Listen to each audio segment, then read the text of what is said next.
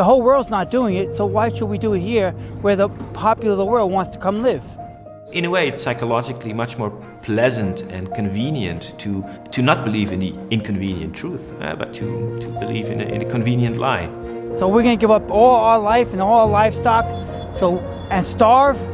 No, I don't believe in that at all.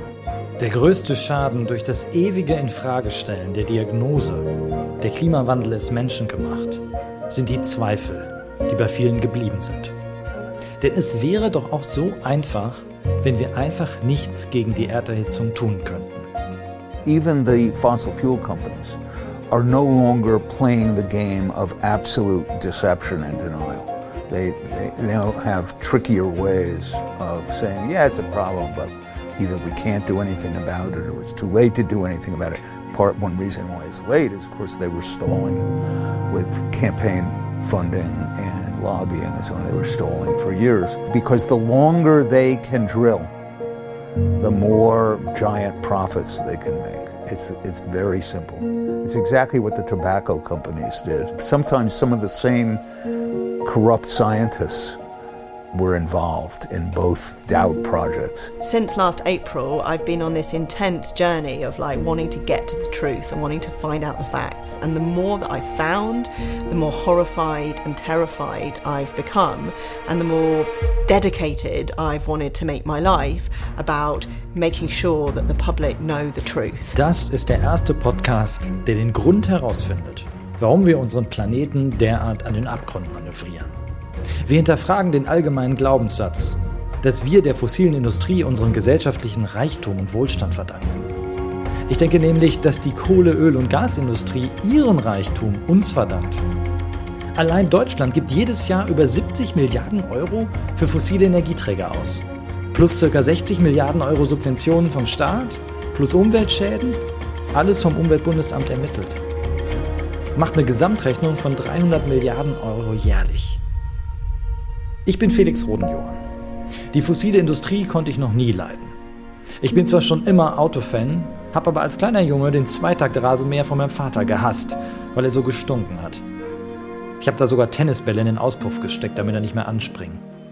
Ich wusste aber nicht, dass wir heute, 2021, schon 100% erneuerbaren Energien in allen Sektoren haben könnten.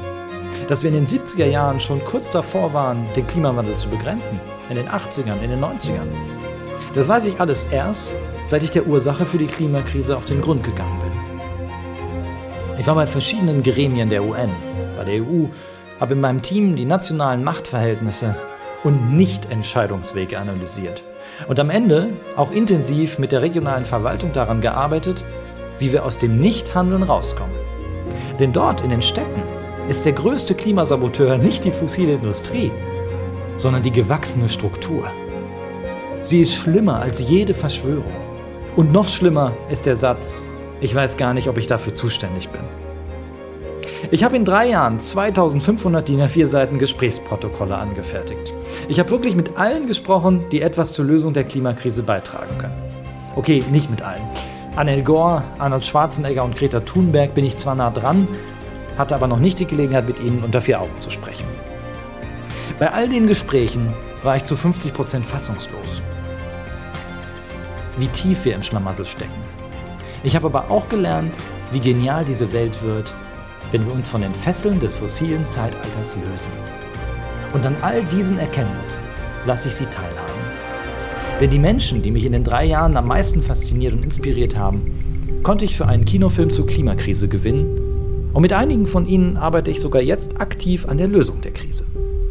Das sind die Leute, die uns Hoffnung machen, die von der besseren Welt nicht träumen, sondern hart dafür arbeiten. Entdecke in dieser Podcast-Reihe unbequeme Wahrheiten und hoffnungsvolle Lösungswege. Klimakrise disruptiv lösen. Dort handeln, wo Emissionen verursacht werden. Dort die Verantwortung übernehmen, wo fossile Lobbyisten nicht mehr hinkommen. Das ist No More Pille Palle, disruptiver Klimaschutz. Jetzt abonnieren. Mehr Infos auf klimakrise.de.